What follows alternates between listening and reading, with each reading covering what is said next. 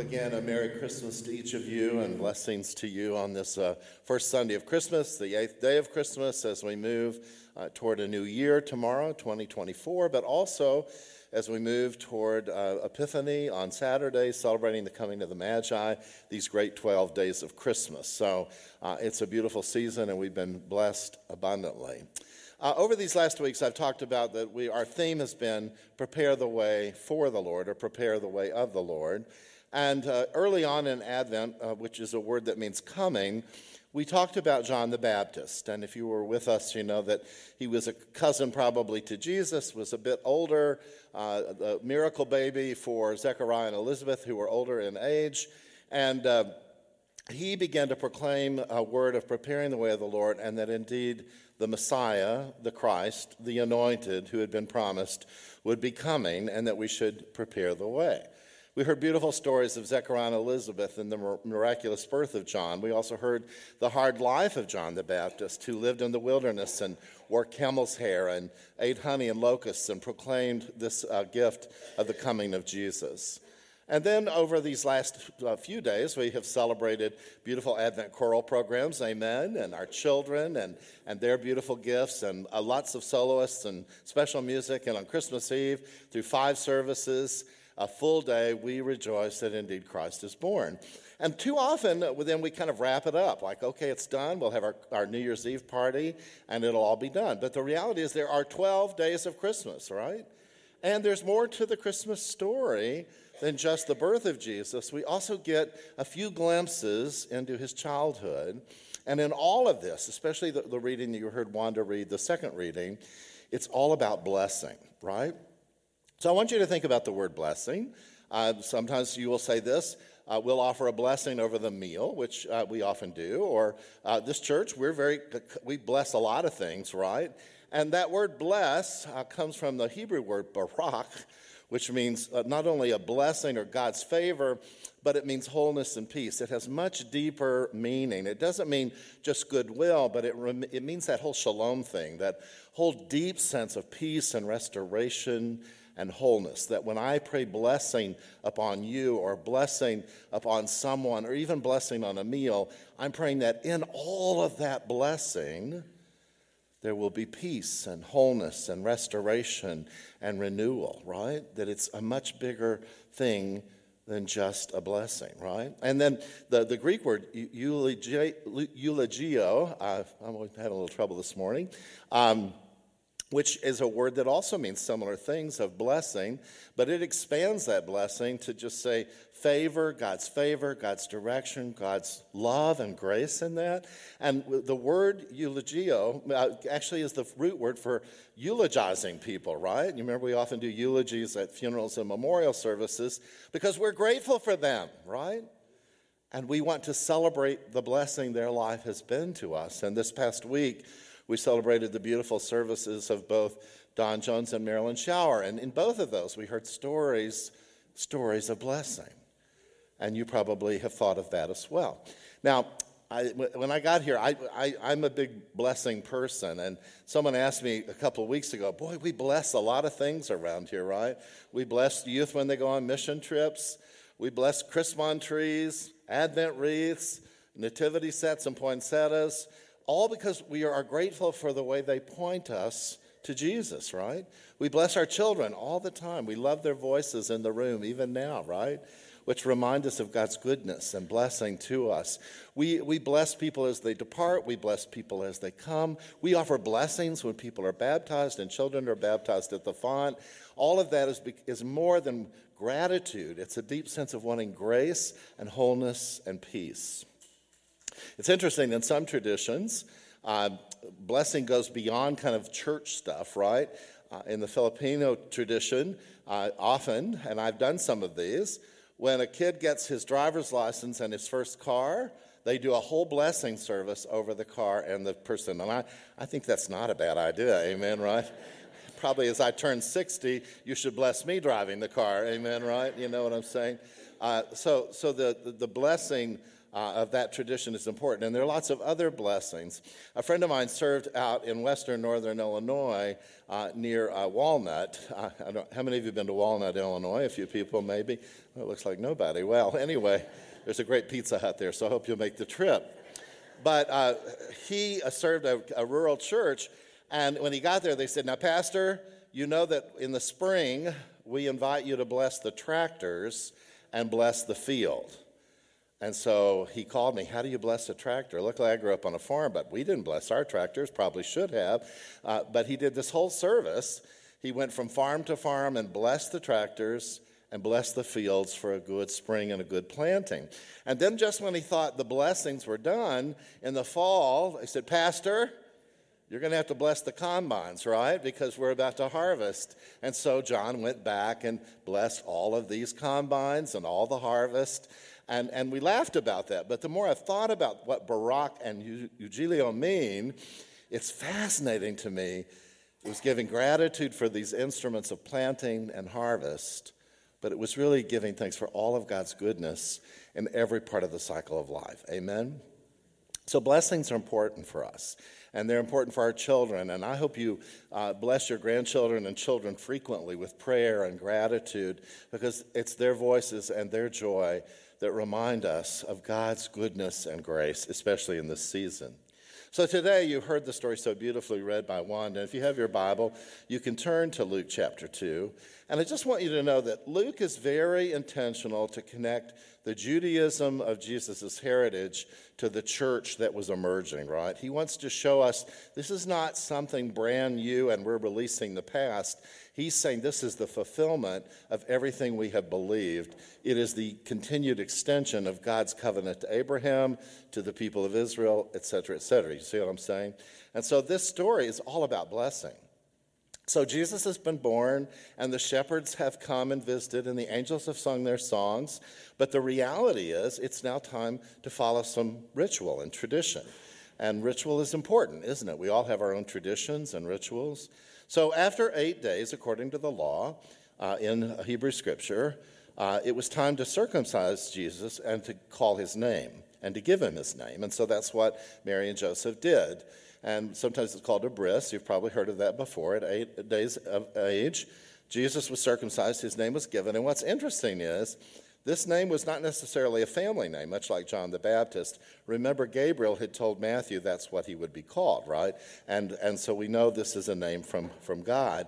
And Jesus is a derivative of Yeshua, which is Joshua, which means God saves. I know you know that, but it's just always important to remember this name has deep connections to the prophet Joshua, who we studied earlier this year. So, eight days happens. Uh, the circumcision and the naming have happened. Mary and Joseph are faithful to the law and the tradition.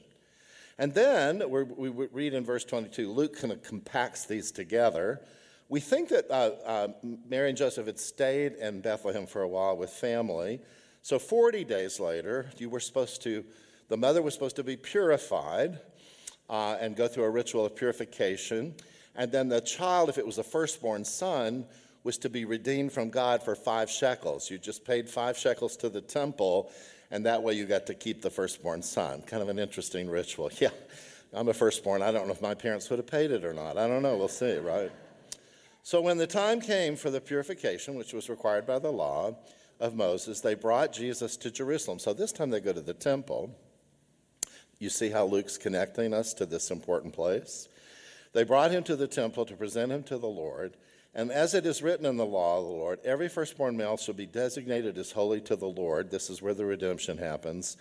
And they, they offered a sacrifice according to what is stated in the law of the Lord. And if we went to uh, Old Testament or Hebrew scripture, really the, de- the, dedication offering should have been a lamb and a dove, or a lamb and a turtle dove. But there was an exception. If you lived in poverty, you could do two turtle doves and two pigeons because you had to pay for those at the temple gift shop. Amen, right? So this says something to us about Mary and Joseph. They're not wealthy people. In fact, they're, they're, they're, probably people who lived in poverty. And Jesus was not born in an affluent home. In fact, Jesus would not have been born in any of our homes or hospitals, right? He might have been born on the street or in poverty in some place. And, and that's really Luke's intention for us to hear this indirectly in the offering that's made. Now, what's interesting is what's missing. Remember, I told you there was an importance of purification for the mother after 40 days. We know that Jesus was about six weeks. We know that they offer the simplest of offering they can by law. But what's missing is the redemption. There's no, there's no word that the five shekels were paid.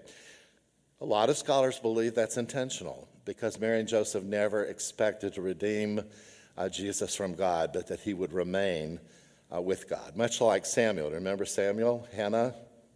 She wanted a baby so bad, couldn't have one. Uh, finally, prayed with fervency God, if you will, I'll dedicate my son to you. That's exactly what happened. They went to the temple. Eli received him, and Samuel was raised in the temple. And though Jesus was not fully raised in the temple, the lack of redemption probably says to us that they already knew that this child belonged to God. And we won't read this story today, but following this passage, Jesus at age 12 goes to the temple, remember? And when Mary and Joseph leave, they think he's with the cousins. He's not. And they have to go back and find him, eventually find him in the temple after a lot of frantic searches. They didn't have the tracking devices we have for our kids now, right? And, um, and, and wildly enough, Jesus says, Why were you afraid? Wouldn't you know I was in my Father's house, right? So that temple thing and redemption thing are present. And then we meet two people, Simeon and Anna. Simeon is uh, uh, an older man. Uh, he was full of righteousness and extremely devout, and he was looking forward to the consolation or restoration of evil uh, of, of Israel. And the Holy Spirit rested on him. The Holy Spirit rested on him and had been revealed to him by the Holy Spirit. Remember, Luke is all about the Holy Spirit, right?